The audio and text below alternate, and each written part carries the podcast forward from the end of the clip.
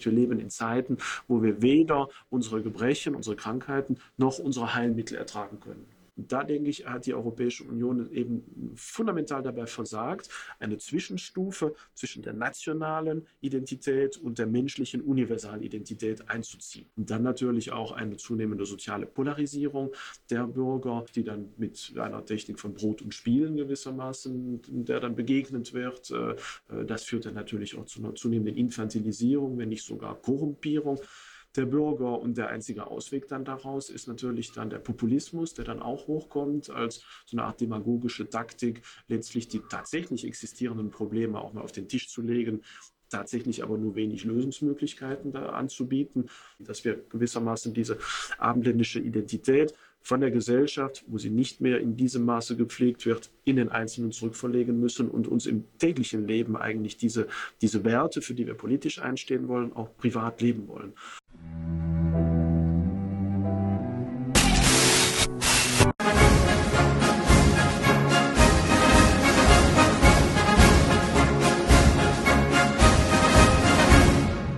Ich habe ein Zitat gefunden, das ist aber nur Mark Twain zugeschrieben, mhm. wahrscheinlich fälschlicherweise.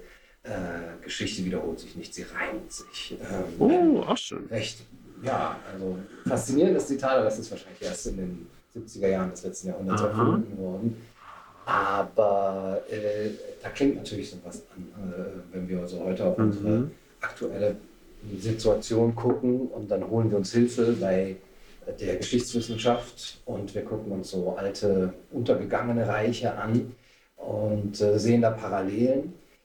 Hm, Sie machen das in Ihrem Buch von 2014 ist es, glaube ich, im Deutschen erschienen. Ja, genau, 2014, 2012, 13, genau, äh, richtig. Genau, auf dem Weg in ins, Imper ins Imperium Parallelen zwischen der jetzigen Lage der Europäischen Union und der Römischen Republik herzustellen.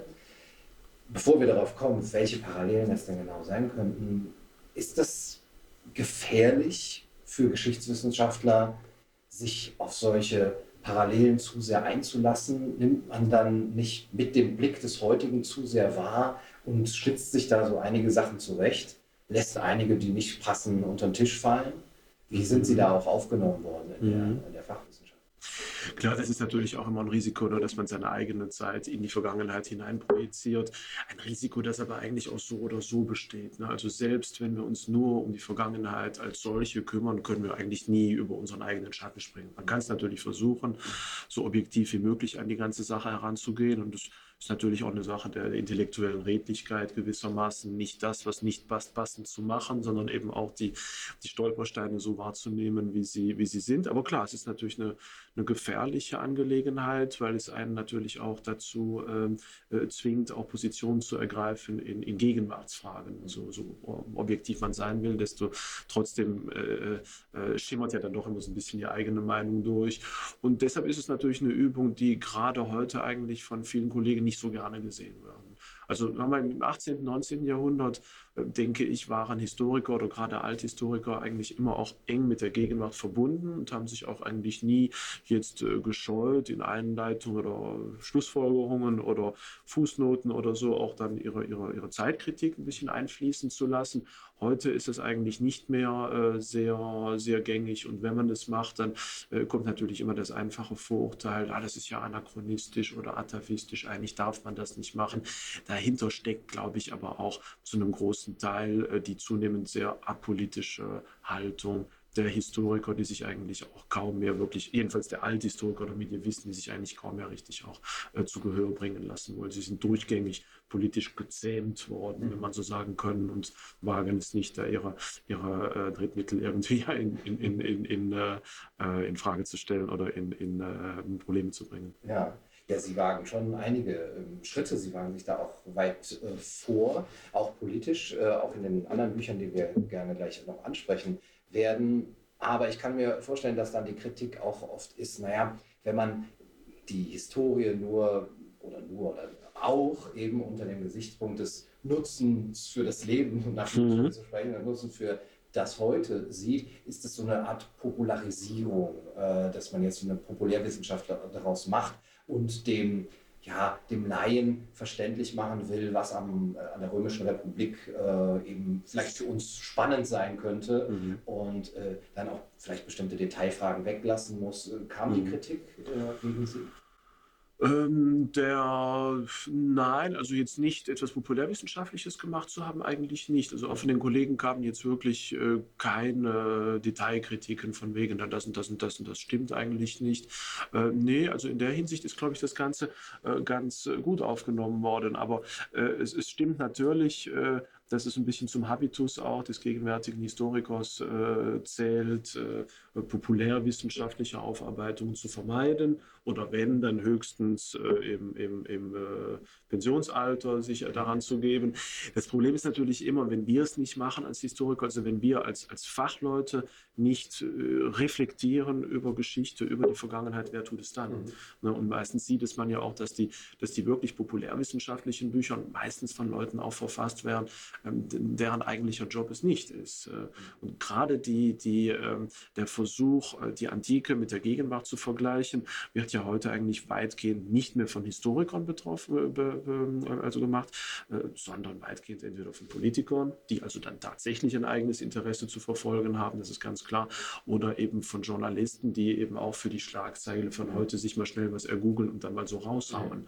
Und das war natürlich auch ein großes Problem, dem ich da auch entgegengehen wollte. Äh, wobei, als, als Anekdote, der, der eigentliche äh, Anlass des Buchs äh, entstammte eigentlich aus dem Wunsch der belgischen Latein- und Griechischlehrer, mal eine Textsammlung zur Verfügung zu haben, die man im Unterricht eben unter heutigem Blickwinkel auch analysieren konnte. Also es war fast ursprünglich eigentlich so eine Art Auftragsarbeit, dass eben auch die altsprachlichen Lehrer sahen, okay, ähm, jetzt zum hundertsten Mal die Beschreibung der Schlacht von Avaricum oder sowas aufzuarbeiten, hat vielleicht weniger Sinn, als über Bürgerrechte, äh, Konflikte, gesellschaftliche Entwicklungen und sowas im Unterricht auch mal zu sprechen. Ja, auch ähm, wo sich Schriftsteller wie Cicero oder Livius über Probleme äußern, die wir heutigen, ja fast eigentlich, wo, wo wir aufhorchen und dachten, das ist äh, nur ein ganz modernes Problem, zum Beispiel Geburtenrückgang oder ähm, äh, auch, was ich bei Seneca manchmal komisch finde, die, den Stress, den,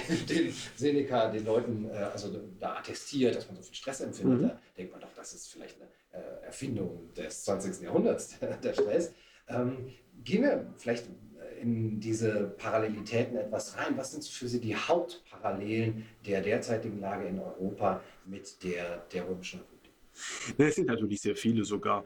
Ähm, äh, der, der Reihe nach, um einfach ein paar Schlagworte zu nennen, könnte man zum Beispiel ähm, denken, Sie erwähnten es ja schon selbst, ähm, das Problem des Bevölkerungsrückgangs, äh, das Problem auch der, der, der Masseneinwanderung, äh, das Problem auch der Krise des Familienlebens, äh, dann haben wir natürlich einen Rückgang auch der klassischen Form von Religion, die zunehmend verschwindet aus dem täglichen Leben.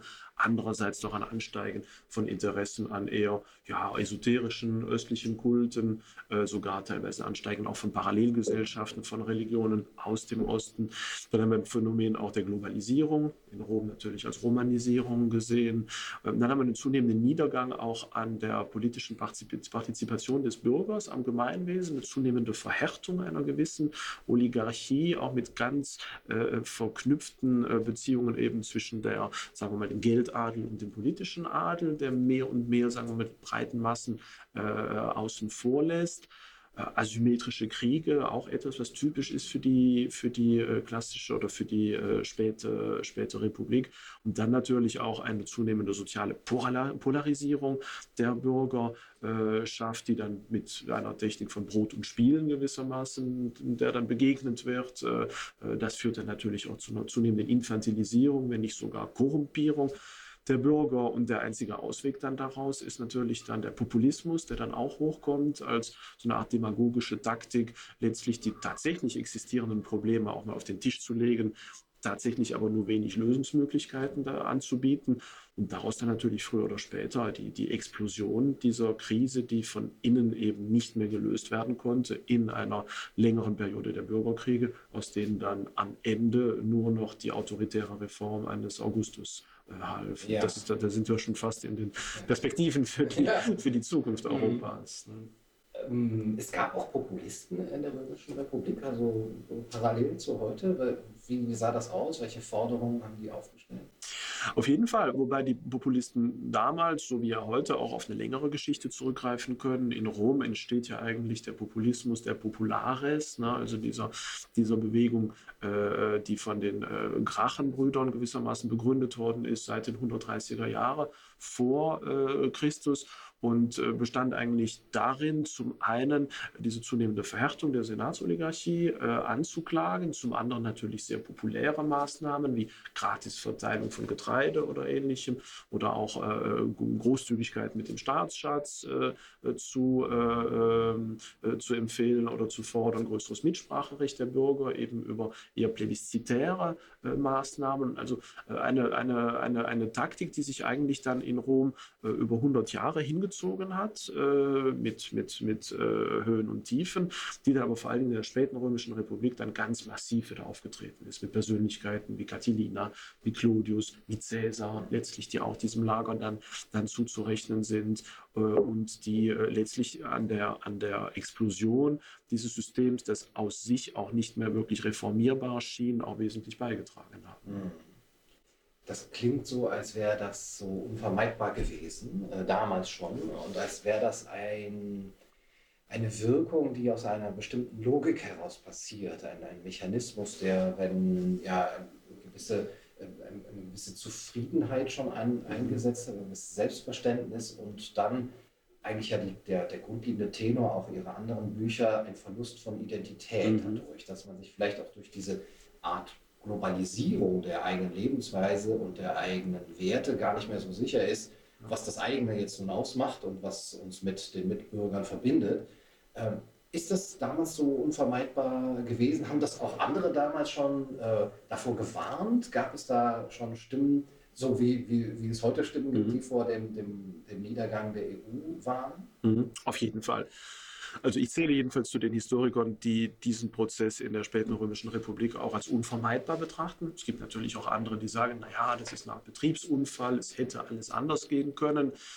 Es gibt aber auch andere, die sagen, okay, dass, die, dass der Weg in die Krise eigentlich unvermeidbar war und das eigentlich eher eine Frage des Wanns und des Wie war, aber nicht des Obst. Und das ist eigentlich auch eher meine eigene, meine eigene Sichtweise. Und ja, schon seit den 130er Jahren. Und äh, je weiter die Zeit fortschritt, desto mehr äh, gab es eben auch Politiker und auch, auch Philosophen in Rom, die diese, diese Krise auch in ihrem vollen Ausmaß auch ermessen konnten. Ne? Also äh, ich meine, äh, Ciceros gesamtes Werk ist schon fast nichts anderes als eine Auseinandersetzung mit dieser, mit dieser Krise ohne Alternative, äh, ab und zu natürlich mit einigen Hoffnungsschüben, wie dieser Staat zu reformieren sei, aber letztlich doch das, das, das Einsehen, ähm, dass ohne eine, dass zum einen eine, eine, eine fundamentale Neuordnung nötig war, diese Neuordnung aber aus den eigenen Kräften eigentlich nicht zu erzielen war. Diese Situation so verfahren war, diese späte römische Republik auch aufgrund ihrer Komplexität und ihrer Anlage so, äh, ähm,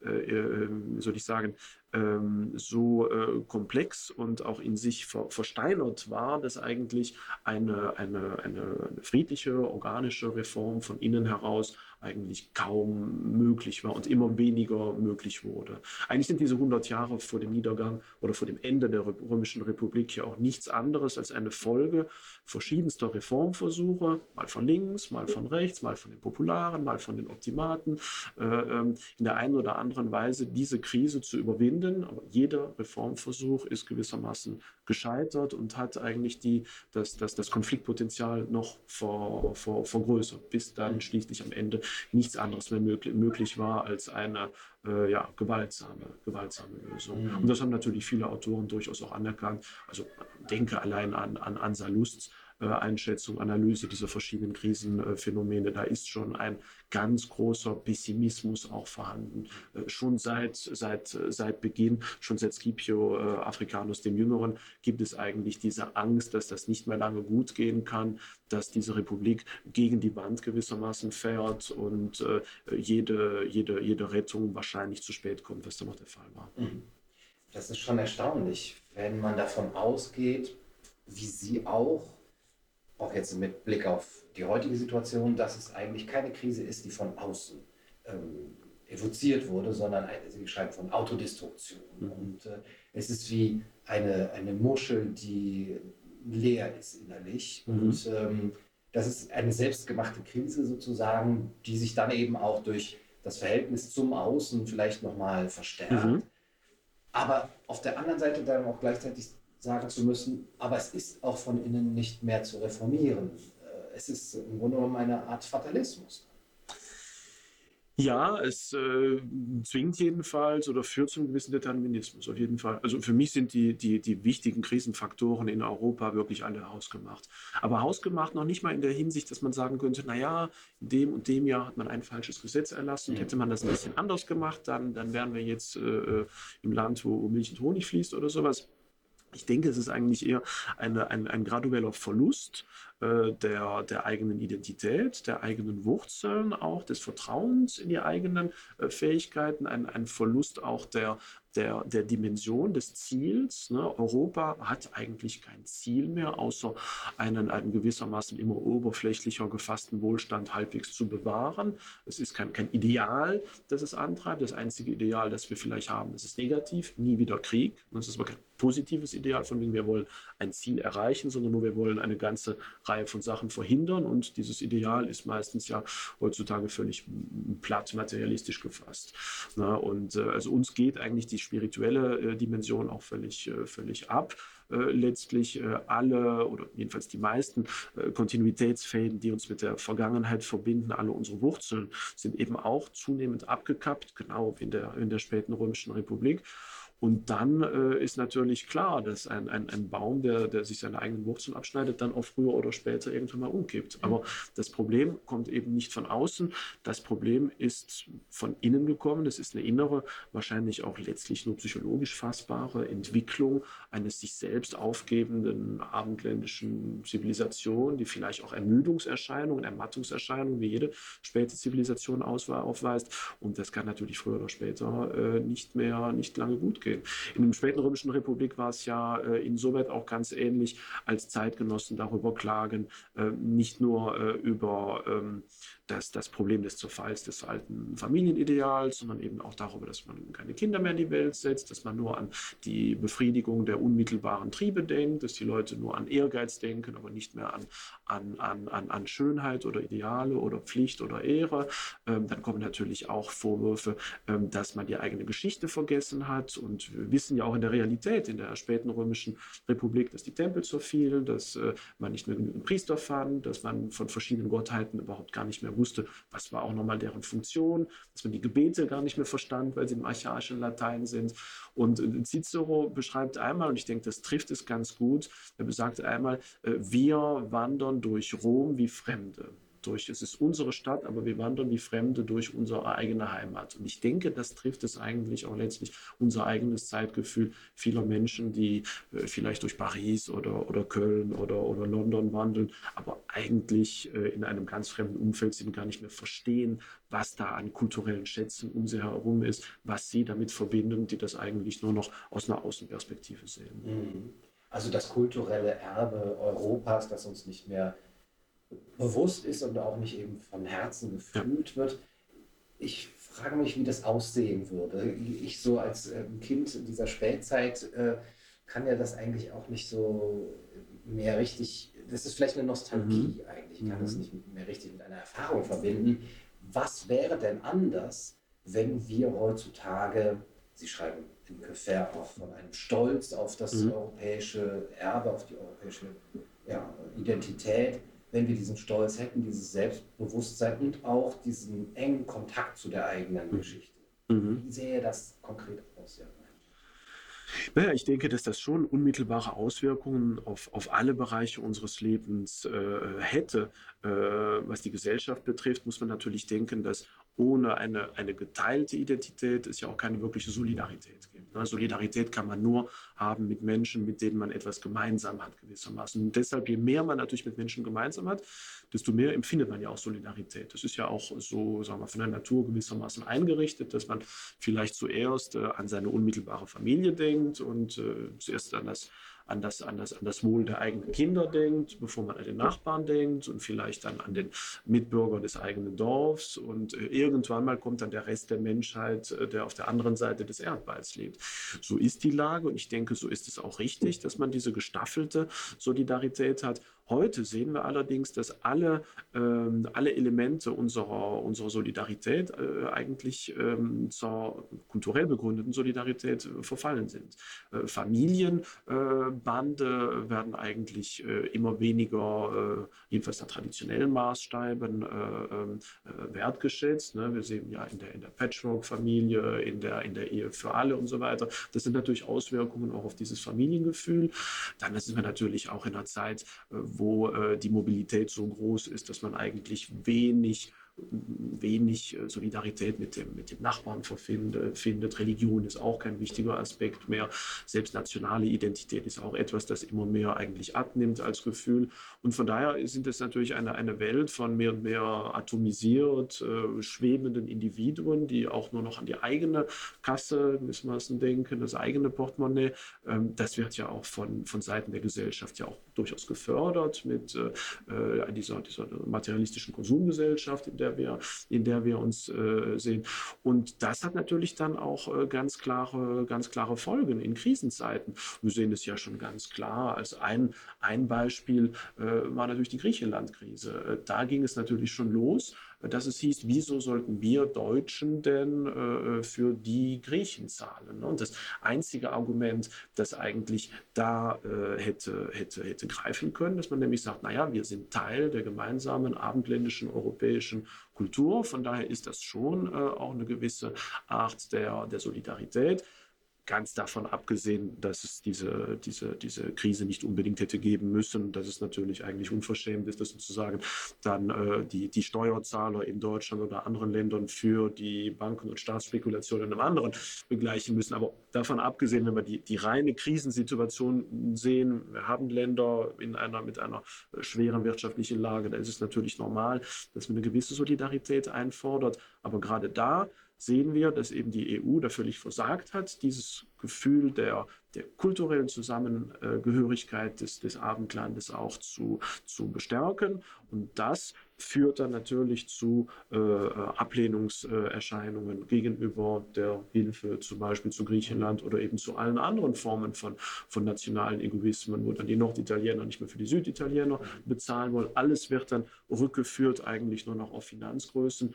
Und äh, das ist zum Beispiel ein Element, das man sieht. Man kann an viele andere Elemente denken. Wenn äh, Europa seine eigene Zivilisation stolz wäre und diese Zivilisation auch verteidigen möchte und nicht nur in einer Art äh, humanistisch-universalistischem Einheitsbrei auflesen würde, dann wäre natürlich auch die Außenpolitik der EU eine ganz andere und könnte natürlich auch viel stärker gegenüber China zum Beispiel auch eine gewisse Parität einfordern und sich nicht ausnehmen lassen dann könnte man natürlich auch eine ganz andere und wahrscheinlich viel sinnvollere Einwanderungspolitik auch äh, begründen, eben äh, dadurch. Aber heute äh, bleibt eigentlich nur noch eine, eine ganz rationalistische Zugehensweise auf alle Probleme. Und äh, äh, wir Menschen sind aber natürlich nicht nur miteinander nebeneinander stehende verbundene Computer, äh, sondern wir haben eben diese, dieses kulturelle Erbe, das familiäre Erbe und äh, das zu negieren führt früher oder später in die Krise und letztlich, und das ist meine große Befürchtung, zum Niedergang, wenn nicht sogar zum Verlust von durchaus wichtigen rationalistischen Errungenschaften, die dann gewissermaßen sich selbst diskreditieren und dann vielleicht äh, zugunsten eines eines konservativen Backslash dann mhm. vielleicht ganz aufgegeben werden. Das will man ja auch nicht, aber das ist ein Risiko. Und es ist auch kein äh, Ruf zu einer Renationalisierung bei Ihnen jetzt zu vernehmen, was man ja vielleicht denken könnte, wenn es auch so eine Art gestaffelte Solidarität gibt, dann kann es im Grunde genommen keine Europäische Union in dieser Form geben, weil es ja keine europäische Identität gibt. Also müssen wir zurück zur Nation. Aber so einfach machen sie es sich nicht. Nein, gar nicht. Denn für mich gibt es eine europäische Identität. Es ist sogar äh, für mich äh, äh, die stärkste, die ich persönlich empfinde. Gut, das ist natürlich jetzt auch mein, mein, mein, mein privater Werdegang. Als, als, als zweisprachiger Belgier äh, lebe ich ohnehin eigentlich schon in, in beiden Kulturen gleichermaßen, partizipiere sowohl an der französischsprachigen als auch der deutschsprachigen. Und deshalb wäre mir eigentlich jede Rückbeziehung nur auf die eine gegen die andere absolut fremd. Da müsste ich mich ja selbst gewissermaßen zerreißen. Jetzt lebe ich in Polen, lerne die polnische Kultur, lerne eben auch einen Teil der slawischen Kultur dadurch auch kennen, äh, die mir auch immer schon vorher sehr wichtig war, die ich aber jetzt auch aus eigenem Empfinden kennenlerne. Diese, diese abendländische Identität äh, ist, ist, ist sehr stark für mich. Äh, der Gasset hat ja einmal gesagt, dass man tatsächlich ein bisschen, bisschen nachkratzt, dass eigentlich 60 Prozent all dessen, was man eigentlich als typisch national bezeichnen würde, letztlich faktisch abendländisch ist und von allen geteilt wird. Und das sehe ich auch sehr stark. Also ähm, es, es reicht, dass, wenn ich ja häufig in ein Museum zu gehen, in, in, in Madrid, in Paris, in Warschau, in London, man wird eigentlich sehen, dass wir überall in Europa die, die, dieselbe Vergangenheit auch durchlebt haben. Ob das das Christentum ist, ob das das griechisch-römische Erbe ist, ob das dann auch äh, die Renaissance ist, ob das die Aufklärung, äh, ob das die großen Entdeckungsfahrten, Industrialisierung, äh, Erfindungsreichtum und so weiter. Ähm, wir teilen ja seit, seit mindestens 1000 Jahren unheimlich viele Sachen zusammen als Europäer. Das schafft schon eine Identität. Und deshalb äh, ist eben auch mein Appell, äh, Sie sagen ja auch zu Recht, das hört man ja vielleicht weniger seitens konservativer äh, Denker eben nicht der Appell, naja, die EU ist gescheitert, gehen wir zurück zur Nationalstaat, das ist die einzige Identität, die überhaupt noch Sinn macht und sowas, sondern im Gegenteil, äh, mein Appell wäre es, dass wir gerade diese nationale Identität nur dann retten können, wenn wir auch tatsächlich an einer gemeinsamen abendländischen Identität arbeiten. Aber eine abendländische Identität, die für mich eben jetzt nicht sich darin äh, beschränkt, an die äh, universalen Menschenrechte oder den Rationalismus zu appellieren, sondern eben diese geteilte bis in die tiefste Vergangenheit zurückgehende, äh, geteilte Vergangenheit zu, zu, zu akzeptieren und auch äh, positiv zu empfinden und äh, die nationale Identität auch darüber eben neu zu denken. Deshalb eben der Appell eben auch, die EU nicht äh, oder vielleicht die EU abzulehnen, äh, aber sie eben ersetzen zu wollen durch etwas Besseres, das uns als, als konservativen Denkern eben auch eine Heimat bietet, die jetzt durch die EU in ihrer gegenwärtigen Fassung jedenfalls nicht da zu sein scheint. Ja, inwiefern ist diese Idee der europäischen Idee anders als die, die von, der, von den Institutionen der EU gerade ähm, propagiert wird? Also Sie, Sie schreiben hier auch, äh, ein Plädoyer für einen hesperialistischen Neubau Europas. Was ist genau. Ja. Naja, ich, ich, ich suchte damals auch äh, mit den, mit den äh, Mitautoren des Buchs, ich habe es ja nur herausgegeben, es sind ja, sind ja viele Autoren äh, aus ganz Europa, die daran mitgearbeitet haben. Und ähm, da suchte ich natürlich schon nach einem Begriff, um diese, diese, diese Liebe zum gemeinsam geteilten abendländischen Erbe auch auszudrücken. Und naja, wenn man jetzt okzidentalistisch sagt, dann hat man die ganze Said-Debatte mit Orientalismus und so, das muss man ja nicht antun. Dann gibt es jedenfalls im Französischen Euro Europäismen, ne? europäistisch, das ist aber eher so eine EU-Fan-Bezeichnung, wenn man so will. Das passt auch nicht so richtig. Und es gab eigentlich noch keinen festen Begriff für eine, eine äh, pro-europäisch, wenn man so will, aber durchaus eben kulturell, wertmäßig konservative Aussicht. Äh, oder man hätte irgendwelche sehr komplizierten Umschreibungen wählen müssen. Und deshalb haben wir eben diesen Begriff Hesperialismus geschaffen, der vielleicht äh, äh, als, als ein Begriff, der noch nicht besetzt ist, eigentlich wenig sagt. Aber das war auch der Sinn, eben einen neuen Begriff schaffen zu können. Leitet sich natürlich ab äh, von, von Hesperos, den Hesperiden, ne, diesen sagenhaften Inseln im fernsten westlichen Ozean und äh, in der griechischen Mythologie.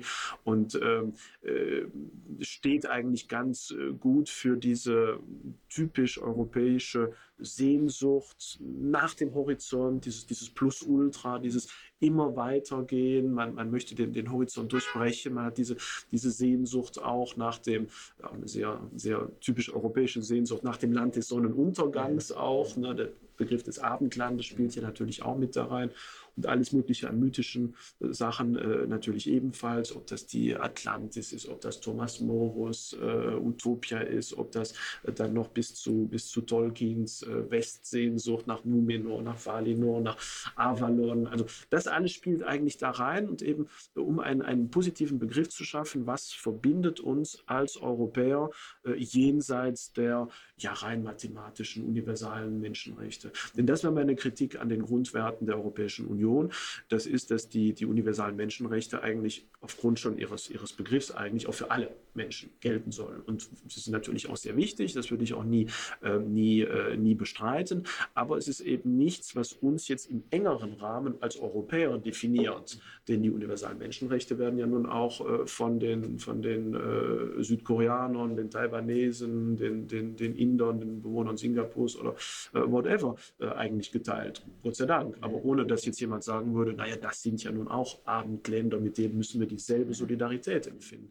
Das ist nicht der Fall. Und da denke ich, hat die Europäische Union eben fundamental dabei versagt, eine Zwischenstufe zwischen der nationalen Identität und der menschlichen Universalidentität einzuziehen. Das fehlt. Das ist aber etwas, das haben die Chinesen, das haben die Inder, das haben auch die Nordamerikaner, Muslime besitzen das, sicherlich auch die subsaharischen Afrikaner. Sie alle haben diese Empfindung, ein, ein Kulturraum zu sein, der sie eben doch von den anderen äh, trennt, ein Kulturraum mit vielen äh, Identitäten, die sich darunter empfinden. Und da hat eben die Europäische Union sehr stark versagt. Und dafür äh, dafür wird sie jetzt auch, dafür zahlt sie jetzt auch gewissermaßen, dafür zahlen wir eigentlich jetzt alle und werden in den nächsten Jahren sicherlich auch sehr viele Krisen erleben, die eben diesem Unvermögen äh, entspringen das ursprünglich ja noch nicht so angelegt war, wenn man an Robert Schumann denkt, ne, äh, der ja schon durchaus äh, versucht hatte, eben dieses christlich-abendländische Erbe, griechisch-römisch, äh, jüdisch-christlich eben als Fundament dieser europäischen Einigung zu, äh, einzufordern. Das, davon hat man sich abgekehrt, vor allem in den letzten Jahren. Und äh, jetzt kommt natürlich die Rechnung äh, in Form aller möglicher Populisten, so rechtskonservativer, Nationalisten, Euroskeptiker, ganz, äh, ganz klar auf den, auf den Tisch. Mhm. Auch äh, von einer ganz anderen Seite, was so eine Art Repaganisierung oder Respiritualisierung, auch nochmal eine Suche nach äh, anderen spirituellen äh, Ursprüngen Europas angeht. Ist es das Christentum, ist es das Heidentum und welches davon? Die, die Versuchung des, des, des Heidentums oder des Neopaganismus ist natürlich eine, eine immer aktueller werdende, werdende, werdende Frage. Ähm, ich habe gerade sogar einen Aufsatz noch zu dem, zu, dazu, dazu geschrieben, auch zu der Frage, inwieweit vielleicht auch das, das, das Beispiel von Tolkien, der ja häufig äh, seltsamerweise gerade von Seiten dieser neuheitlichen Bewegungen manchmal äh, angeführt wird, nicht gerade eine, eine äh, Lösung sein kann, Tolkien äh, mit seinem grundsätzlichen Katholizismus eigentlich.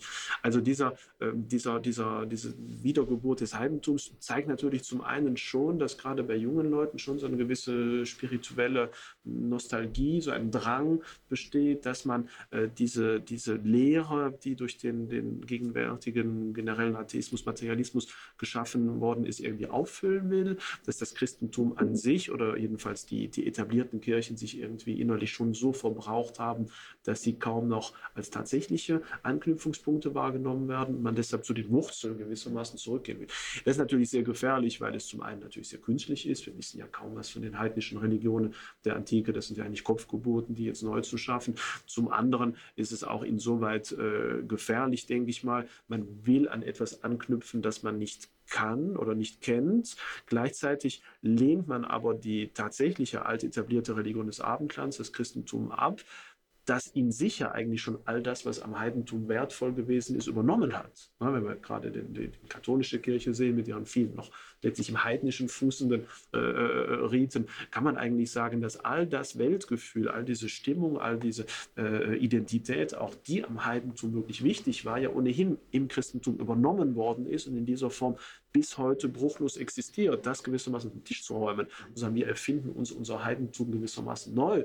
Das erinnert mich eigentlich sehr stark doch an viele, ja, wie soll ich sagen, viele andere dieser, dieser neuen Parallelgesellschaften, Leute, die jetzt auf einmal sagen, ich lebe ab heute nur noch vegan oder äh, ich äh, bin jetzt äh, Extinction Rebellion oder so. Also diese, diese künstliche Form, sich so eine alternative Identität äh, zum, zum Mainstream zu schaffen. Von daher bin ich so dieser, äh, kann ich zwar den, den Wunsch verstehen oder auch diesen diesen, diesen spirituellen Drang, äh, denke aber, dass die Richtung aufs Heidentum hin eigentlich eine völlig falsche gewesen ist und all das, was die Leute eigentlich an, an, an geistlicher oder geistiger Erfüllung suchen, sicherlich auch im Christentum gefunden werden kann, wenn man nur ein bisschen sucht und vielleicht auch abseits der Mainstream-Kirche vielleicht wieder in den Traditionalismus zurückkehrt oder vielleicht auch gewisse äh, eher konservative Formen des Christentums sich wieder unter die Lupe nimmt. Da findet man dies sicher in einer viel lebendigeren, viel sinnvolleren und echteren Art und mhm. Weise als im Neopaganismus. Ja. C.S. Lewis, der Freund von Tolkien, hat darüber auch 1943, glaube ich, schon einen mhm. Artikel geschrieben, als er so beobachtet hat, dass die Nazis den, ja, den die germanischen Götter ja. wiederbeleben wollen und sich auch schon darüber lustig gemacht, obwohl er selber ja so ein großer Fan, wie er schreibt, ne, dieses nordischen Glaubens ja. der Mythologie war und der im Grunde genommen gesagt hat, sie, aber die Nazis verstehen das überhaupt ja. nicht. Und ich lasse mir meinen Odin nicht kaputt machen von denen, äh, ja, ja, ja. überhaupt nicht.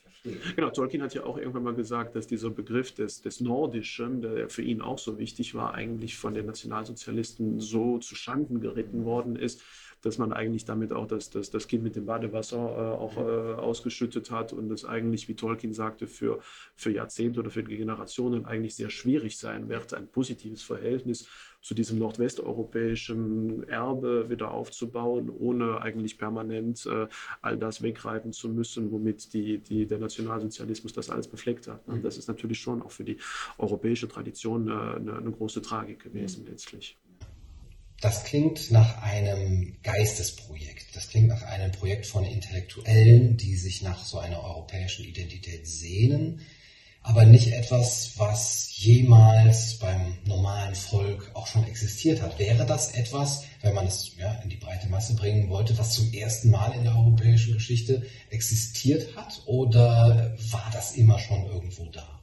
Also ich würde schon sagen, dass diese äh, geteilte abendländische Identität immer schon da war, äh, wenn wir jetzt die Longue Durée-Perspektive einnehmen. Äh, Im Mittelalter hat man sich sicherlich verbunden gefühlt mit allen anderen Christen, also, also Europäern in der damaligen Konfiguration. Anders ist ja nun auch diese, diese unglaubliche Solidarität der Kreuzzüge ja auch gar nicht denkbar, dass eben Menschen, Ritter, einfache Menschen aus allen europäischen Ländern, sei es jetzt das Heilige Römische Reich, sei es Frankreich, sei es England, den italienischen Staaten, alle doch in diesem Gottesfrieden zusammengetroffen sind, um das Heilige Land zu befreien. Das zeigt natürlich schon, dass da eine geteilte kulturelle und eben auch politische äh, Identität bestand, die natürlich dann in der Folgezeit auch gerade aufgrund der Reformation natürlich sehr stark zerbrochen ist, aber letztlich doch, denke ich, bis ins 20. Jahrhundert eigentlich sehr stark gewesen ist. Also äh, das Gefühl äh, der, der abendländischen westlichen Zivilisation anzugehören, äh, von der eben die chinesische, indische, muslimische Zivilisation fundamental unterschieden sind, ist etwas, glaube ich, dass bis ins 20. Jahrhundert eigentlich von jedem Europäer, gebildet oder ungebildet, mehr oder weniger geteilt worden wäre. Ich denke, es ist eigentlich eine Entwicklung der letzten 10, 20 Jahre, äh, 30 Jahre vielleicht, wenn man es hochrechnet, dass man diese geteilte Identität eigentlich zunehmend in Frage stellt, beziehungsweise gar nicht mehr so sehen will und an ihre Stelle eben diese universalen Menschenrechte gestellt hat äh, mit, den, mit den bekannten Folgen. Also es ist eine Identität, die, glaube ich, schon, schon existiert, die eigentlich eher gegenwärtig durch ein geteiltes politisches Projekt versucht wird, äh, ähm, vernichtet zu werden. Ich, ich denke, wenn man die, die Schulbildung zum Beispiel ansieht, wenn man auch die äh, viele Aussagen äh, moderner Politiker sich anhört, sieht man da eigentlich viel eher den Versuch, diese geteilte christlich-abendländische äh, Identität äh, auszuhebeln. Ob das jetzt jemand ist wie Macron, äh, der zum Beispiel sagt, äh, es gibt keine französische Kultur, es gibt nur verschiedene Kulturen in Frankreich und die sind divers.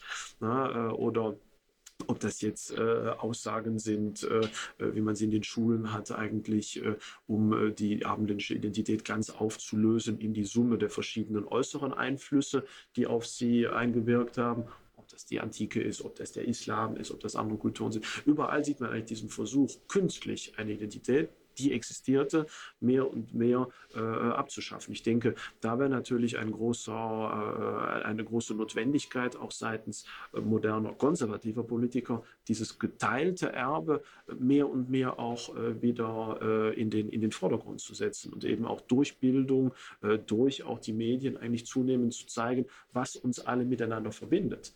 Seltsamerweise würde ich sogar behaupten, dass das 21. Jahrhundert faktisch eher auf die nationalen Identitäten bezogen ist als das 19. Jahrhundert. Also im 18. oder im 19. Jahrhundert war der Kontakt zwischen den Intellektuellen in ganz Europa, die Kenntnis des anderen meines Erachtens viel größer, auch der Austausch sicherlich viel größer als heute, wo man sich zunehmend eigentlich auf diese Nationalidentitäten ähm, bezog. Also Europa gab es eigentlich meines Erachtens im 18. Jahrhundert sogar in viel stärkerem Maße, als es heute der Fall ist.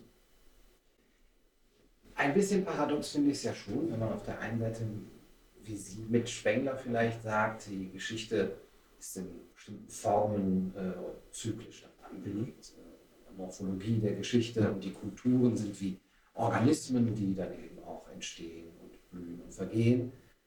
Und wir sind jetzt vielleicht in so einer, Nieder in so mhm. einer Niedergangsphase begriffen und da haben Sie auch schon eben das Wort des Determinismus ja mhm. verwendet. Und auf der anderen Seite sich aber fragt, wie können wir eine europäische Identität schaffen und dieses Buch, wo ist es, faire, was tun, nach dem ja, berühmten Lenin hat darüber geschrieben, mhm, ja. ähm, was tun, das ist ja dann doch eine Art Optimismus. Man könnte noch irgendetwas tun. Ist das ein Widerspruch? Na, naja, richtig optimistisch ist es leider nicht. Ne? es ist eigentlich ausgegangen noch von der Einsicht, dass der, dass der Niedergang der abendländischen Zivilisation ein, äh, eine Entwicklung ist, die man jetzt nicht äh, umkehren kann. Man kann sie vielleicht teilweise aufhalten, man kann vielleicht auch teilweise unsere Identität gewissermaßen stabilisieren, aber umkehren kann man es sicher nicht. Äh, ich bin davon sehr stark, Sie erwähnten es ja schon, von, von Oswald Spengler geprägt, äh, der eigentlich meine große Leseerfahrung mit 17, 18 Jahren Jahren war und äh, den ich eigentlich äh, seitdem, der mich permanent auf meinem Lebensweg eigentlich auch begleitet hat. Und mit ihm bin ich davon überzeugt, dass die, dass die abendländische Zivilisation, wie so viele andere auch, nach einem ungefähr tausendjährigen äh, Zyklus mehr oder weniger an ihr Ende gekommen ist, in eine Spätzeit gewissermaßen, wo uns eigentlich nur noch bleibt, unsere Zivilisation halbwegs anständig zu organisieren und gefeit zu machen gewissermaßen gegen äh, den, den möglichen Druck von außen. Also eine Zeit, die eigentlich auch dem Übergang von der Römischen Republik in das Kaiserzeit, in die Kaiserzeit eben entspricht. Das ist das, was ich für die nächsten 20, 30 Jahre eben auch in äh, Europa erwarte. Und deshalb äh, würde ich jetzt auch keine glorreichen Zeiten äh, ankündigen, sondern bestenfalls eine Stabilisierung der Verhältnisse, bestenfalls eine Art Rückbesinnung auf unsere Werte, auf denen wir dann eine Art äh, spätzeitlichen finalen Staat irgendwie errichten können, der eben wie das Römische Reich wie, die, wie das, äh, wie das Han-Imperium, wie die Fatimiden äh, im Islam, äh, wie äh, das äh, Neue Reich äh, in, in Ägypten zum Beispiel eben diesen, diesen, diesen Endstadium gewissermaßen kristallisiert und das, was vom Abendland übrig ist, eigentlich in dieser Form so lange wie möglich eben auch noch am Leben erhält oder jedenfalls schützt bevor, das wird ja früher oder später ohnehin äh, geschehen, bevor dann tatsächlich äh, vielleicht andere Kräfte äh, das äh, dann übernehmen, was bei uns übrig ist. Aber das sind natürlich Perspektiven, die in einigen hundert Jahren äh, der, der, der Fall sind. Wobei natürlich sicherlich einige äh, der, der, der Zuhörer jetzt schon dann denken würden, na ja, da haben wir doch jetzt schon das Problem der Immigration, über, werden wir da nicht schon von anderen übernommen und so. Das ist natürlich auch ein ähm, ein großer, ein großer Punkt, den wir aber auch in der Antike sehen, wo wir auch eine große Einwanderung von Völkern aus dem oder Menschen aus dem östlichen Mittelmeerraum äh, kannten und wo äh, eben auch dieses Risiko der, der, des Identitätsverlustes sich auflösen in einer Art multikulturellen, mehr oder weniger gesichtslosen äh, Masse bestand, wo es aber eben auch ganz klar zu den großen Errungenschaften äh, eben auch des ja ansonsten von mir nicht unbedingt so geliebten Kaiser, Kaiser Augustus eben auch äh, gehörte, da eine, eine Art römische Identität geschaffen zu haben, die zwar zum einen inklusiv genug war, um eben auch Menschen aus, aus allen Provinzen eine Eingliederung zu ermöglichen, je nach äh, ihren Verdiensten auch für den Staat, für ihr Engagement eben auch für die äh, römische Sache, die aber doch immer noch in einer direkten Kontinuität zu dieser römischen Vergangenheit bestand. Das ist es eigentlich, ich denke, äh, worauf wir auch in Europa äh, hinarbeiten müssen, um wenigstens das, was noch übrig bleibt von unserer Zivilisation, halbwegs halbwegs so zu gestalten, dass sie auch so lange wie möglich bestehen bleibt. Mhm. Und das ist das, was ich eben auch mit Renovatio äh, eigentlich meine. Nicht im Sinne einer Renaissance, eines Neubeginns. Das denke ich, äh, dafür ist es leider zu spät, aber doch immerhin einer finalen Ausgestaltung und Sicherung. Ich denke, wenn wir das überhaupt schaffen, dann können wir schon überhaupt überglücklich sein, weil die Alternative ist natürlich die des völligen Zerfalls in Nationalstaaten wieder zerfalls, aber auch äh, in äh, äh, rein materialistische Ideologien, äh, Zerfall in die Beliebigkeit, die Atomisierung der Konsumgesellschaft, äh, die dann tatsächlich aus einem so innerlich zerfallenen Europa ein leichtes Spiel machen würde für äh, Islamisierung, für den chinesischen Einfluss, für Masseneinwanderung aus Afrika, für auch den nordamerikanischen Einfluss. Ich denke, dem äh, entgegen oder entgegenzuarbeiten, das, das wäre schon äh, äh, mehr, als wir erwarten können und vielleicht auch mehr, als wir überhaupt verdient haben. Hm. Also so ähnliche Phänomene hatten wir ja dann vielleicht später beim Untergang des Römischen Reiches tatsächlich, also Einfall nach der Völkerumwanderungszeit ähm, von außen. Aber davor kam, wie Sie sagten, eben auch eine Art, ja, eine, eine Imperiumsherrschaft. Mhm von, von Augustus. Jetzt müssen wir vielleicht auch noch mal ganz kurz zurückgehen in der Geschichte und auch noch mal das vergegenwärtigen. Also den Zuschauern von Kaiser TV ist eigentlich der Begriff Imperium eher positiv besetzt. Äh, wenn man jetzt sagt, auf dem Weg ins Imperium, könnte man ja auch denken, klingt doch gut. Äh, ja, also äh, ist, ist so schön. Machtfülle und äh, vielleicht eher so ein, ein Weg nach oben. Also auf der anderen Seite hört man vielleicht so, kleinen Hayek äh, da heraus auf dem Weg ist auch gleichzeitig der Weg in die mhm. Knechtschaft äh, für, mhm. für, andere. Was war denn an ähm, dem augusteischen Zeitalter und an seiner, seiner Herrschaftszeit so schlecht? Mhm. Naja, also um mit den guten Sachen anzufangen, es war natürlich ein Zeitalter des Friedens, es war ein Zeitalter auch der, der, der Wiederbegründung der römischen Tradition, es war auch ein Zeitalter großer Inklusion, großer, großer sozialer Mobilität, ein Zeitalter auch der, der infrastrukturellen äh, äh Erneuerung äh, und Ausbau des römischen Reichs, ein großes Zeitalter auch der, der Machtfülle. All das äh, ist unbenommen, es ist ja ein, ein goldenes Zeitalter, wenn man so will, aber eben vor allen Dingen äh, von einer rein äh, materiellen Perspektive. Denn auf der anderen Ebene ist dieses äh, Kaiserreich natürlich erkauft durch den Krieg. Es ist ein, wie Tacitus einmal gesagt hat, zwar ein Frieden, aber ein Frieden, ein blutiger Frieden. Also der Frieden, den Augustus auch schafft, ist einer, der auf seinem absoluten militärischen Triumph über seine Gegner äh, beruht, mit Hunderttausenden Toten, mit äh, Verbannten, mit Exekutionen, mit Proskriptionen und sowas alles. Also ein, ein, ein Frieden, der teuer erkauft ist, nämlich auch mit der physischen Vernichtung に人を sämtlicher Gegner, die sich nicht unterworfen haben. Das ist natürlich das eine, die eine große Hypothek, die auf diesem, wie vielen anderen Imperien in der Geschichte natürlich auch, äh, lastet.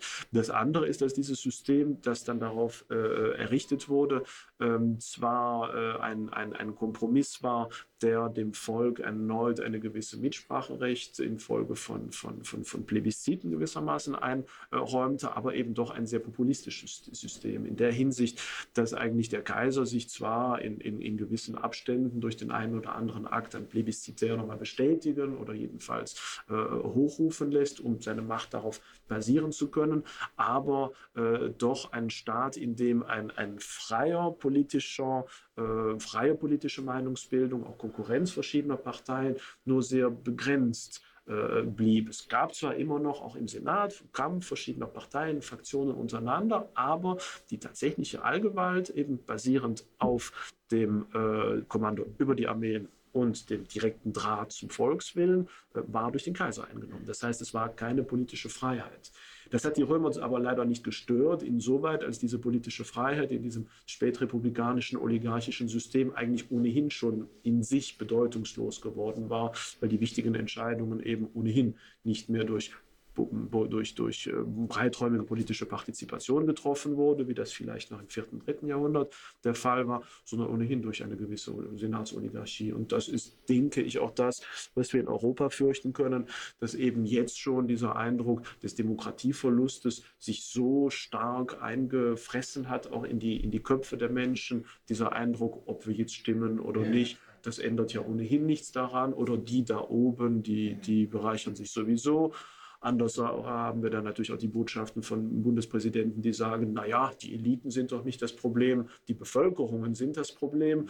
Äh, und da kann man natürlich äh, auch denken, naja, äh, wenn wir dann eines Tages eine autoritäre Herrschaft haben, who cares? Die meisten Leute werden sagen, schlimmer ist es nicht. Ne, wir haben Frieden, Ordnung, Stabilität, wir haben ab und zu auch mal so ein kleines Referendum, ne, Brot und Spiele Und von daher, äh, wieso nicht?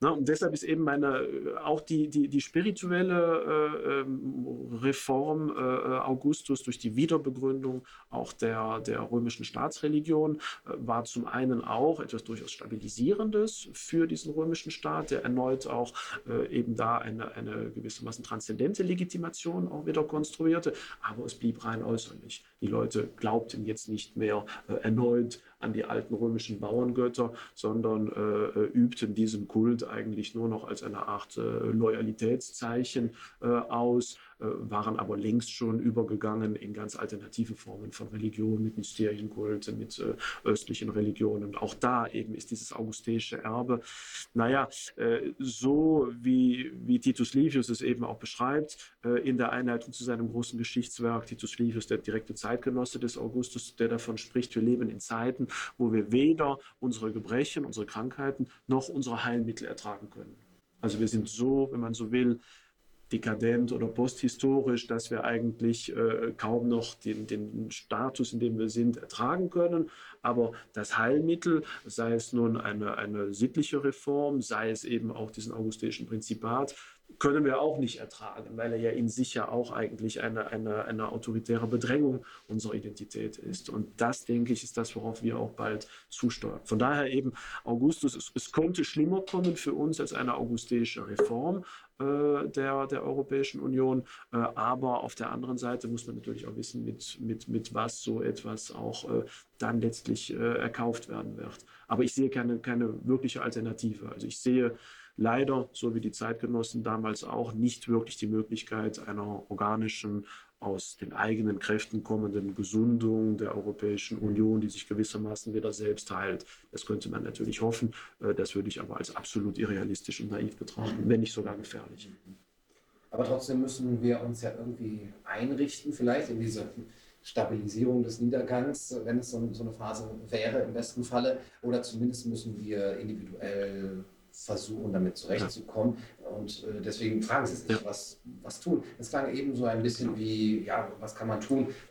Im Sinne von so gesellschaftlichen mhm. Prozessen mhm. oder auch politischen Prozessen. Aber ich habe das auch sehr mhm. als individualistisches Buch äh, gelesen, jetzt im besten Sinne. Ja. Eben wirklich, dass Sie hier Vorschläge, 22 an der Zahl, aufstellen, was man denn tatsächlich in seinem persönlichen Umfeld tun kann. Und da ist dann eine ganze Menge mit dabei, in kleinen äh, Kapitel, aber ein richtiges Potpourri oder eher eine, eine mhm. Vielfalt, ähm, die, die da abgedeckt wird. Das hat mich sehr fasziniert. Was wären denn Ihre Lieblingsvorschläge, wo Sie besonders mit dem Herzen dran hängen? Ja, gute Frage. Also Sie, Sie, Sie sagen es ja ganz, ganz richtig. Das, das sind eigentlich, das ist eigentlich ein Diptychon. Also ja, hier dieser, das, ja, da geht es eigentlich, äh, oder sogar ein Triptychon, wenn man so will. Ja, äh, hier das, bei, bei Renovatio geht es äh, absolut um die, um die politisch-gesellschaftliche Seite. Hier geht es um die rein private Seite. Ne? Der, der, der Ausgangspunkt ist wirklich die, die, die, die, die Einsicht, ähm, dass dieser, dieser Niedergangsprozess in absehbarer Zeit äh, nicht nicht äh, aufgehalten werden kann, vielleicht erst in 20, 30 Jahren, äh, dass wir bald einer, einer schweren Krisenzeit entgegengehen und dass, äh, wenn wir gewissermaßen das Abendland retten, äh, wollen, für uns irgendwie retten wollen, wir nicht nur äh, an, die, an die Wahlkabine denken dürfen, sondern vor allen Dingen an unser tägliches Leben, dass wir gewissermaßen diese abendländische Identität von der Gesellschaft, wo sie nicht mehr in diesem Maße gepflegt wird, in den Einzelnen zurückverlegen müssen und uns im täglichen Leben eigentlich diese, diese Werte, für die wir politisch einstehen wollen, auch privat leben wollen. Und das ist eigentlich ein sehr, sehr persönliches, äh, intimes Buch, wo ich auch länger gezweifelt habe, äh, soll ich das überhaupt äh, veröffentlichen, weil es auch ein bisschen mein persönliches ein Tagebuch schon fast ist, eigentlich in vielen Situationen des, des täglichen Lebens, wo ich mir gedacht habe, naja, äh, du, du nach außen schreibst du alles Mögliche über das Abendland, aber dann musst du das ja auch in deinem täglichen Leben gewissermaßen auch äh, verwirklichen, um eben zu einer ganzen Persönlichkeit zu werden. Nicht, dass man dir eines Tages sagen kann, naja, äh, er, er, er sagt viel, aber ist persönlich ganz anderes. Das, das, gerade das finde ich eben so, so unglaubwürdig auch bei vielen Politikern. Und deshalb eben auch diese, diese, diese Übersicht über die verschiedensten Bereiche des, äh, des täglichen Lebens, äh, wo ich eben fast im, im, im Monolog mit mir selbst dann äh, versuche, Ratschläge zu geben, ob das nun äh, ist, dass man den, den Stolz auf die eigene, eigene abendländische Kultur wieder entwickeln muss, ob das äh, der Wunsch ist, eben auch äh, zunehmend äh, unabhängig autonom zu werden von allen äußeren Einflüssen, auch, auch ganz konkret, also auch die Städte verlassen, auch anfangen, erneut auch äh, so weit wie möglich auch äh, sein, sein, seine Nahrung anzupflanzen gewissermaßen, auch da unabhängig zu werden, auch mit, mit Bedachtsamkeit eben einzukaufen, auch ganz bewusst eben eher den, den lokalen Handel zu bestärken, sicherlich nicht mehr in China mehr zu kaufen. Dann natürlich auch der Wunsch, und vor allen Dingen wieder äh, der, der, der großen Hässlichkeit unserer Gesellschaft äh, die, die Schönheit entgegenzusetzen und Zeit eben damit auch zu verbringen, sich mit Schönheit zu umgeben, an schönen Sachen zu arbeiten, nicht nur einfach äh, irgendwo was Nettes einzukaufen, aufzuhängen, sondern wirklich auch Zeit damit zu, zu verbringen, einfach ähm, diese, diesen, diesen Kontakt auch zur Ästhetik zu suchen. Und daran denkt in der Renaissance, im Barock, wie viele Fürsten eigentlich ihren ganzen Staat verschuldeten, nur aus der Faszination für das Schöne, für die Ästhetik allein. Und heute leben wir natürlich in einer Welt, die, die, die, die bestenfalls erträglich, aber meistens eigentlich unglaublich hässlich äh, geworden ist. Ne? Das ist ja die, die Hässlichkeit der modernen Welt, wenn man sich einmal auf sie einlässt, erschlägt einen ja schon fast. Ne? Und da muss man natürlich auch, um nicht ganz dem, dem Zynismus oder der Disillusion anheimzufallen, was für mich ein großes Risiko war, äh, eben auch äh, dem etwas, etwas Eigenes entgegenzusetzen. Äh, der Kontakt mit der Natur eben auch. Und ich meine, das ist nicht im Sinne der, der, der, der grün-linken Politik, sondern der, der echte Kontakt mit der Natur, sei es mit, mit, mit Tieren, sei es eben auch der ähm, permanente Kontakt mit den, mit den Elementen, mit der Natur, das Arbeiten in der Erde. Ähm, all das sind so verschiedene ganz, ganz private Punkte, die ich hier so, so versucht habe durchzu, durchzuarbeiten. Äh, das Denken auch, äh, dass man in langfristigen Perspektiven denken muss, nicht immer dieses kurzfristige Denken. Und natürlich ganz wichtig, eine Familie zu gründen, äh, Verantwortung zu übernehmen für seine Kinder, für seine Familie, eben auch äh, etwas ganz aktiv zu tun, um die Liebe zur abendländischen Zivilisation auch weiteren Generationen durch das eigene Beispiel auch äh, weiterzugeben. Das sind so einige der, der, der 22 Punkte und gerade äh, beende ich auch äh, die, die, die deutsche Übersetzung. Da kommen vielleicht auch noch ein, zwei Punkte weiter noch rein. Es kann durchaus sein, dass mir nochmal das eine oder andere noch einfällt. Äh, die spanische Übersetzung ist gerade raus auch. Ähm, die, die deutsche, wie gesagt, sollte wohl in den nächsten äh, hoffe ich, in den nächsten, nächsten zwei Monaten oder sowas, äh, wahrscheinlich auch äh, unter dem Titel Was tun dann mhm. Äh, auch äh, zugänglich sein. Okay, ja. erscheinen schon in einem Verlag. Ja, das äh, soll im Renovamen Verlag erscheinen, genau. Die warten auf meine, mein Dokument. Ja, ich habe ganz schlechtes Gewissen, dass ich noch nicht durch bin. Aber sich selbst zu übersetzen ist immer eine sehr ein frustrierende Arbeit und ja, man lernt nicht so viel. ja, ja. Wobei hier natürlich bei Auf dem Weg ins Imperium äh, ich dann äh, äh, mich dann so habe gehen lassen, dass ich nach den ersten fünf oder zehn Seiten sah, okay, das, das wird nichts, mich da jetzt wirklich Satz für Satz zu übersetzen. Und äh, ich habe das Buch dann gewissermaßen neu geschrieben. Äh, deshalb ist auch die deutsche Fassung eigentlich 200 Seiten länger als die französische Fassung, weil auch 200 Seiten mehr Inhalt ist. Also es ist eine Variation auf dasselbe Thema. Man, alles Wichtige der, der, der französischen Fassung ist in der deutschen drin, aber eben auch viel mehr. Mhm. Ja.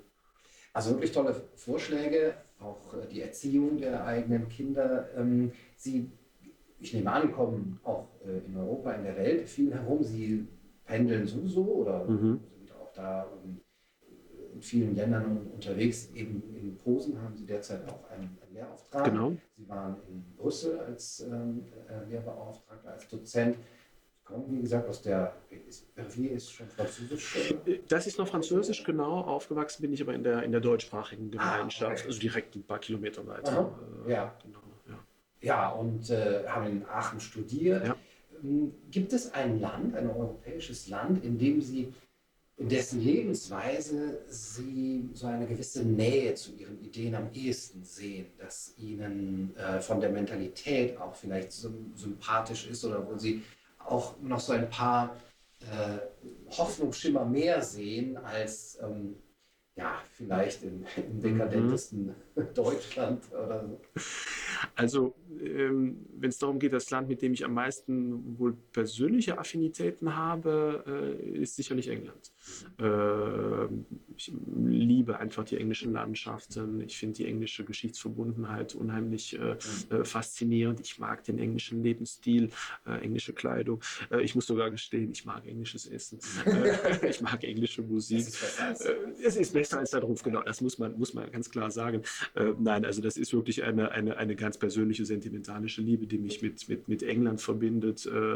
ich sehe allerdings für England, das ist nicht das Land, für das ich jetzt viel Hoffnungen sehe für die, für die Zukunft. Das ist eigentlich, ich komme gerade aus England. Gestern, gestern Nachmittag bin ich noch aus Folkestone äh, angereist mit der Fähre, mit viel, äh, soll ich sagen, viel ähm, äh, Kummer im Herzen äh, erneut äh, von dieser schönen Insel äh, wegzufahren. Äh, aber die, die Länder, für die ich eigentlich am ehesten Hoffnung sehe, äh, halbwegs langfristig, und mit langfristig meine ich jetzt die nächsten Jahrhunderte, nicht die nächsten Jahre, äh, so etwas wie den abendländischen Lebensstil zu bewahren, das sind natürlich die, die ostmitteleuropäischen Länder. Und, und das ist eben auch einer der Gründe, wieso ich auch nach, nach Polen emigriert bin und eben da auch sehr froh bin, meine, meine Kinder in diesem Rahmen auch aufwachsen zu sehen, in einem noch sehr behüteten, äh, sehr traditionellen, sehr gesunden Rahmen, der so ein bisschen an das erinnert, was man so im Westen vor 20, 30 Jahren noch als normal empfand. Das ist da eben äh, im alltäglichen Leben sehr präsent. Das ist ein, ein sehr, sehr, äh, wie soll ich sagen, sehr, sehr offenes, sehr normales, sehr sympathisches Umfeld, sehr traditionsbewusst. Und da denke ich schon, dass es sicherlich in, in, in 50 Jahren, wenn jemand noch sehen wird, wie sah das Abendland denn so aus über den größten Teil seiner Geschichte, das wahrscheinlich eher in Warschau finden wird als in Paris. Das ist ja jetzt schon der Fall. Eigentlich faktisch, äh, dass äh, äh, Paris nur noch sehr wenig daran erinnert, bis auf die Gebäude natürlich und die Kultur, was, was tatsächlich einmal ähm, der, der, der, der Sinn oder das, das, das Lebensgefühl dieser abendländischen Kultur war. Das, denke ich, wird da wahrscheinlich langfristig überleben, sowohl natürlich aufgrund der sehr großen kulturellen ethnischen Homogenität Polens, Ungarns, vieler ostmitteleuropäischer Länder, die natürlich deshalb auch eine sehr große Solidarität haben, ihre Kultur natürlich auch viel unproblematischer weiterentwickeln können als der Westen, der mittlerweile ganz durch Multikulturalismus auch gesprengt wird gewissermaßen in seiner inneren Kohäsion. Und dann natürlich auch die, die, die typisch äh, ostmitteleuropäische Sturheit, wenn man so sagen kann, äh, eben äh, vielleicht entwickelt auch durch jahrhundertelange äh, Fremdbeherrschung, dass man eben stur an dem eigenen festhält und denkt, naja, die großen Imperien, die kommen und die gehen, dann waren es mal die Preußen und dann, dann die, die Sowjets und jetzt vielleicht die EU und die Österreicher vorher und so. Und wir halten dann doch ähm, an unserer Sprache, unserer kulturellen Identität, unserem Glauben irgendwie fest. Das hat etwas sehr Anarchisches, äh, was vielleicht erklärt, äh, wieso manchmal auch die aus dem Osten in den Westen gesandten äh, politischen Botschaften etwas ungeschickt rüberkommen oder dann oft auch der, der westlichen Presse dann breites, großes, also willkommenes Fressen natürlich bereiten für alle möglichen Kritik. Aber das ist auch eine gewisse Stärke, dass man eben auch durchaus fähig ist, die eigene Gesellschaft auch selbst auch unterirdisch weiter fortlaufen zu lassen. Und da denke ich mal, wird, äh, wird der, der, der Osten langfristig wahrscheinlich europäischer bleiben als der Westen, der diese Identität mittlerweile zunehmend, äh, zunehmend verliert. Hm. Was ist Ihre Erfahrung, wie jetzt vor allem die Polen auf solche Westeuropäer wie uns reagieren, die dort hin emigriert sind sogar?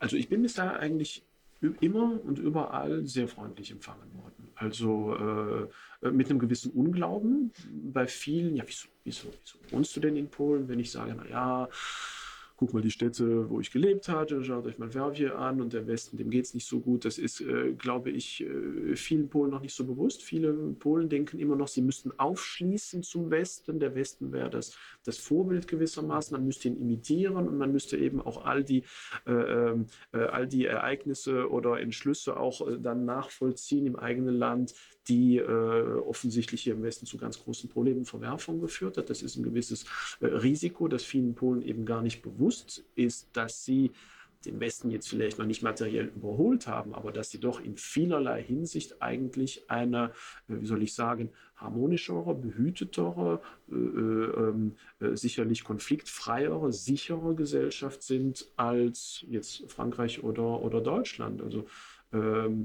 das, ist, das ist das eine.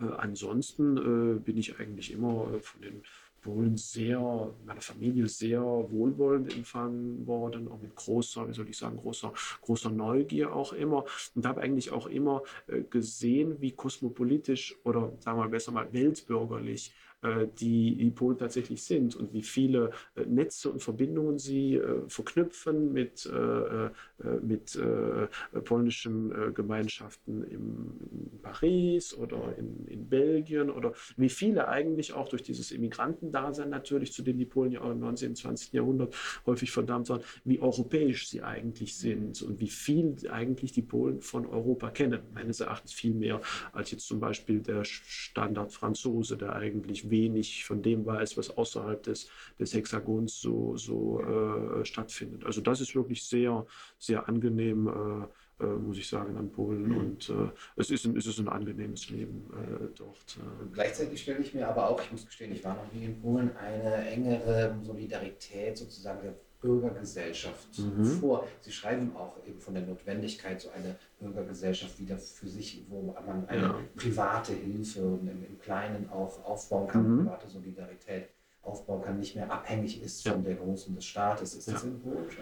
Auf jeden Fall. Also das ist auch ein bisschen dieses Anarchistische, was, was da drin ist, dass man lieber sich mit der Familie, mit den Nachbarn, mit den Bekannten aushilft, als jetzt auf den Staat zu hoffen. Der Staat äh, gilt jetzt nicht unbedingt als Feind, aber nicht unbedingt als eine Garantie für Sicherheit. Das ist, das ist natürlich ganz typisch äh, die, die Frucht der Tatsache, ganz lange keinen Staat gehabt zu haben oder sogar einen einen oppressiven Staat. Aber was ich an, an Polen auch so interessant finde und was ich eigentlich in Belgien nie äh, ge, gekannt hat, das ist das große, die große Assimilationskraft dieser Gesellschaft. Also man merkt es auch im, im eigenen Umfeld, auch in der, in der Nachbarschaft, dass man sehr schnell in, in, in so eine, eine polnische Identität reingesogen wird. Also die Polen wollen einem auch sehr äh, schnell vermitteln, wie sie die Welt so sehen, wie die Kultur so ist, was sie am liebsten essen und ähm, empfehlen einem auch oder führen einen auch sehr schnell die polnische Sprache heran und sagen, kennst du den, kannst du schon was Polnisch reden und so. Also es ist eine auf, auf eine sehr liebenswürdige Art und Weise Weise eine Gesellschaft, die einem klar macht, dass sie schon will, dass man sich auch dem, dem Gastland öffnet, dass man sich integriert, dass man eine, eine persönliche Beziehung dazu aufbaut, äh, dass man auch eine, eine gewisse emotionale Nähe und Liebe aufbaut, die sich auch sehr schnell einstellt, muss ich gestehen. Also diese Gesellschaft ist auch so, dass man sich sehr schnell für sie fasziniert. Äh, es ist also überhaupt nicht äh, dieselbe Botschaft, wie man sie teilweise in Westeuropa hat, von wegen, ah, du, du, du bist eben nicht aus unserem Land toll, aber halt deine Sprache und deine Religion und Diversity ist super und wir setzen dir dann auch für deine, was auch immer, äh, ein, ein Gebetshaus hin und du möchtest unser Essen nicht essen, ja super, wir machen was anderes und so.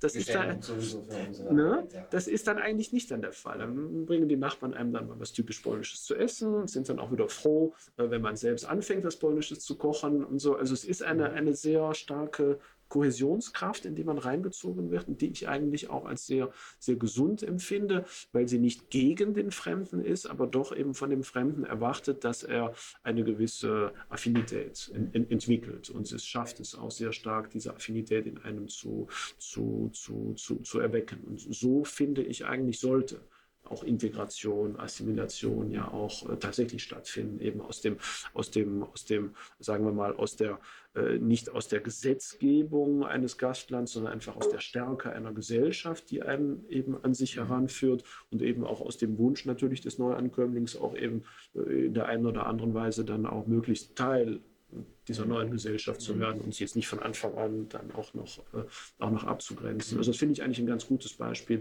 von dem man sich auch viel, viel im Westen eigentlich äh, hätte, äh, hätte lernen können. Hm. Ja, das setzt natürlich so ein gewisses kulturelles Selbstbewusstsein auch voraus bei ja. denjenigen, die dann das anbieten können ja. auch gewissermaßen stolz darauf sind. Auf jeden Fall. Und das ist natürlich bei den Polen sehr stark, mhm. also der Stolz auf die eigene Geschichte. Aber auch eben ein angenehmer Stolz in der Hinsicht, dass es jetzt kein, naja, kein chauvinistischer Stolz ist, von wegen, wir sind rassisch besser als alle anderen und wollen am polnischen Wesen die Welt genesen lassen irgendwie, sondern eigentlich eher ein sehr stark äh, kulturell begründeter Stolz. Man ist stolz auf die eigene Musik, man ist stolz auf, die, auf, die, auf das eigene kulturelle Erbe, auf das Essen, man ist auch stolz doch durch diese jahrhundertelange äh, Fremdherrschaft doch irgendwie weiter Bestand gehabt zu haben. Also es ist eigentlich eher äh, kein, kein Nationalismus, sondern ein, ein Patriotismus, wenn man diesen Unterschied äh, äh, spürt. Und äh, das finde ich eigentlich ganz gesund, weil so, so, so sehr mir der, der klassische Nationalismus und Chauvinismus absolut äh, zuwider ist, als, als mehrsprachiger, mehrkultureller Mensch, so sehr muss ich sagen, dass ich diesen, diesen kulturellen Patriotismus eigentlich sehr, sehr sympathisch finde und es eigentlich jedenfalls lieber ist als die äh, permanente Selbstgeißelung als äh, Schuld an allen Übeln dieser, dieser. Welt gewesen zu sein. Am wenigsten ist ja diese Selbstgeißelung und Scham für das eigene den äußeren, äh, den, den Ausländern, die dann kommen und, und eigentlich mit so einer äh, mit peinlichem Berührtsein äh, ähm, damit nichts anfangen können, dass da jemand nicht stolz ist darauf, was ja. er hat. Ja, ja, ja, ganz, ganz, ganz genau. Das ist natürlich wichtig. Ja, und das andere ist, dass äh, leider die, die, die, die, die Selbstgeißelung, die man natürlich vor allen Dingen in Deutschland, in Europa so wahrnimmt, in anderen, vielleicht an der angelsächsischen Welt gewissermaßen, äh, ja dann nicht oder nicht mehr äh, mit einer gewissen Bescheidenheit oder Zurückhaltung verbunden ist, von wegen, wir haben unsere Probleme, machen die untereinander aus auch wenn sie, auch wenn sie traumatisch sind, sondern dann oft mit einer, mit einer Hypermoralisierung mit einhergehen, dass wir gewissermaßen aus unserer Schuld dann den Anspruch oder das Anrecht ableiten, den anderen zu sagen, wie sie es gemacht zu haben. Das ist natürlich dann so ein intellektueller Salto Mortale, der eigentlich unter anderen Bedingungen genau wieder zum Ausgangspunkt all der Probleme zurückführt, für die man sich eigentlich schämt. Und das ist natürlich dann sehr, sehr unangenehm. Und ich glaube, das ist auch im Moment eine der, der großen Sorgen, die, glaube ich, viele Menschen äh, in Europa äh, mit Deutschland verbinden. Ähm, das ist eben das gerade, dieser, diese, diese, diese, diese unangenehme Seite des, des Belehrenden und des sich zum einen überlegen fühlenden, gleichzeitig sich aber selbst absolut ins Abseits schießenden Staates wieder, wieder auf einmal aufkommt. Der denkt, naja, und wenn ich der Letzte bin und alle mich hassen, ich habe trotzdem recht. So diese, diese Mentalität, die man ja schon mehrfach in der Geschichte gehabt hat, ist etwas, das unter anderen Voraussetzungen doch zunehmend wieder nach vorne äh, tritt und das meiner persönlichen Erfahrung nach äh, in Staaten wie jetzt äh, Frankreich oder, oder auch Polen mit, mit großer Besorgnis wahrgenommen wird, dass man denkt, was, was passiert da auf einmal in Deutschland? Wieso, wieso fangen die wieder mit, mit dieser, diesem Belehren an und ziehen jetzt gewissermaßen aus ihrer Schuld dann die, die, die Rechtfertigung, uns zu belehren? Das ist äh, gerade, gerade wird, glaube ich, sehr, sehr, sehr viel ähm, Kapital verspielt, dass, dass Deutschland sehr viel moralisches und, und kulturelles Kapital verspielt, dass Deutschland eigentlich in den letzten Jahrzehnten wieder, wieder angehäuft hat und äh, äh, könnte eben auch wieder eine, eine auch politische Schieflage entstehen, äh, die eigentlich völlig, ähm, völlig sinnlos war und die, die, die trotzdem wahrscheinlich große Sympathiepunkte kosten wird. Kehren wir zum Schluss nochmal zu Ihrem mhm. Werk zurück. Wie sind denn so die Reaktionen? Wie sieht die Rezeption aus? Auch vielleicht nochmal im Unterschied äh, zwischen der deutschsprachigen Rezeption und der allgemein europäischen? Mhm. Ja, ja, ja. Also ähm, da ist mir sehr stark äh, aufgefallen, sowohl bei der Publikation von äh, Le Déclin, also auf dem Weg ins Imperium, als, also vor allen Dingen bei diesem Buch, dann auch bei der äh, Rezeption von Que faire im französischen Raum, weil das Deutsche noch nicht raus ist, Renovatio im deutschen Raum, weil die französische erst in ein paar Wochen rauskommt, dass schon in der, in der europäischen Öffentlichkeit ganz große Unterschiede sind. Also meine äh, Bücher werden in Frankreich eigentlich äh, durch äh, verschiedenste auch politische Gruppierungen hinweg äh, denke ich, objektiv und mit einem gewissen Vorschuss auch an, an Sympathie äh, behandelt und analysiert. Und gerade Le Déclin ist ja auch auf Seiten der, der, der politisch Linken gar nicht so schlecht weggekommen. Ganz im Gegenteil, wenn es von Seiten der Rechten eigentlich eher kritisiert wurde, weil es zu europäisch war und so. Ähm, Im, Im Deutschen aber läuft es dann ganz anders. Also im deutschsprachigen Raum werden die Positionen dann sehr schnell äh, aufgrund der, der konservativen Grundstimmung sicherlich auch äh, dann sehr stark verengt und dann irgendwie als, als, als konservativ. konservativ, das ist ja reaktionär, reaktionär, das ist ja rechts, rechts ist ja rechtsradikal und äh, das ist ja eigentlich Nazi. Mhm. Also das geht so ganz schnell irgendwie und das, das merke ich eben da sehr stark, ähm, ohne jetzt tatsächlich äh, ähm, Probleme gehabt zu haben. Ganz im Gegenteil, das Buch ist ja auch damals von der Süddeutschen Zeitung und der Norddeutschen Rundfunk ja sogar als bester Essay im September 2014, glaube ich, oder so äh, gewählt worden. Aber man merkt schon, also ich habe jedenfalls den Eindruck, dass die französische Öffentlichkeit ähm, äh, für geistige Gedankenspiele, Utopien, politische Überlegungen offener ist. Mhm objektiver urteilt, auch weniger schnell äh, in gewisse Kategorien einordnet und dann ignoriert, sondern eigentlich da sehr, sehr diskussionsfreudig ist und vor allen Dingen ein viel geschärfteres Krisenbewusstsein äh, empfindet.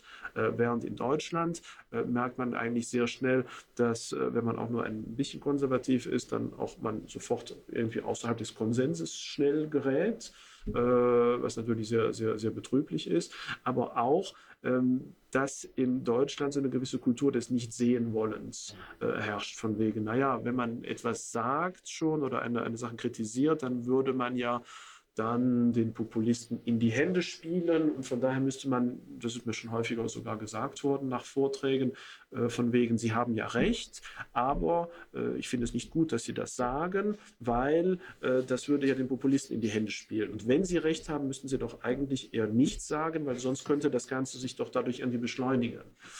Und das ist schon so eine seltsame Form ne, der weil man in Frankreich wirklich schon seit längerer Zeit eigentlich weiß, wir leben vor einem grundsätzlichen Paradigmenwechsel politischer, gesellschaftlicher Art. Wir leben schon in so einem Fin de règne, Fin de siècle. Irgendwie alle wissen, da kommt jetzt bald was Neues. Niemand will das Neue wirklich, niemand will aber auch dieses ewige Verlängern des alten Zustands irgendwie ertragen und man wartet eben so ein bisschen. Aber man ist sich eben bewusst, dass die Dinge nicht mehr rundlaufen. In Deutschland geht es eben ein bisschen besser. Deutschland hat ja auch sicherlich diese, diese Mentalität des wenn wir uns alle anstrengen und fest die Augen verschließen, dann geht das schon irgendwie wieder. Und das ist die Stärke einerseits. Das macht die Deutschen vielleicht auch sympathisch und erfolgreich. Aber andererseits ist es natürlich äh, äh, nicht immer gut, dann als, als, als letzter gewissermaßen, wenn es schon zu spät ist, mitzukriegen, wo der Hase hinläuft, weil das dann relativ schnell dann zu politischem Extremismus und dem Umschlagen von einem Extrem ins andere führt, wie man es in Deutschland ja, ja häufiger äh, gehabt hat. Und von daher sehe ich das eben an der Rezeption der Bücher mhm. auch sehr stark stark, dass sie doch dann äh, anders ausfällt, teilweise sogar was dasselbe Buch betrifft. Ich musste einmal einen Vortrag zu, zu Le Déclin halten. An einem Tag war das an der Universität in äh, Straßburg, in Straßburg in französischer Sprache, am Tag danach in Saarbrücken ein paar Kilometer weiter und während eigentlich denselben Vortrag, nur einmal in französischer, einmal in deutscher Sprache, während er in französischer Sprache eigentlich mehr oder weniger als, ich würde nicht sagen selbst evident, aber als jetzt nicht sonderlich problematisch wahrgenommen wurde. Also im Gegenteil, die meisten Leute sagen, ja klar, das wissen wir doch schon seit langem, dass da dieses, dieses Problem jetzt ist, auf das wir zusteuern und eigentlich nicht sehr Problematisch war, wie gesagt, äh, hat es eigentlich dann am Tag danach, derselbe Vortrag in deutscher Sprache, dann doch sehr starke äh, Ablehnungserscheinungen gegeben. Von wegen, das kann man doch nicht sagen, das dürfen Sie doch nicht sagen. Selbst wenn Sie recht haben, äh, müssten Sie den Mund halten, das ist doch unbürgerlich und manchmal muss man auch die Wahrheit nicht sagen und so. Und ja, das, was Sie sagen, das, das, das, das sagen doch die Populisten auch. Von daher sind Sie denn dann ein Populist, weil Sie denselben und so weiter. Also was in Frankreich überhaupt nichts bekommen habe. Also da sieht man schon, dass dann die Öffentlichkeiten, öffentlichen Reaktionen ganz andere sind und die, die deutsche Debatte jedenfalls sehr, die deutsche Öffentlichkeit sehr äh, auf einen relativ engen Korridor äh, begrenzt ist. Äh. Auch dieser Vorwurf, Beifall von der falschen Seite zu bekommen, das führt zu so einer intellektuellen Verarmung nach meiner Sicht dass, äh, also wenn das so weitergeht, ja, dann werden solche Bücher gar zum Beispiel, also die werden dann als erstes ignoriert ja. äh, und dann werden sie nicht mehr geschrieben oder ja. nicht mehr veröffentlicht. Vielen Dank für das Gespräch. Wir haben Ihre Bücher vorgestellt, jetzt äh, auch hoffentlich in der richtigen Reihenfolge, auf dem Weg ins Imperium 2014 auf Deutsch. Diesen Sammelband hier, Renovatio Europae, mit sehr interessanten Artikeln, zum Beispiel auch von Chantal Del Sol, der von mir sehr geschätzten, ein sehr interessanter ähm, Beitrag über die Flüchtlingsfrage. und äh, jetzt zuletzt erschienen und bald auch auf Deutsch mhm. äh, Gefair, was tun. Also jetzt wirklich ein schöner Triptychon, wie ich finde. Danke für das Gespräch. Super, danke für die Einladung. Ich sehr gefreut.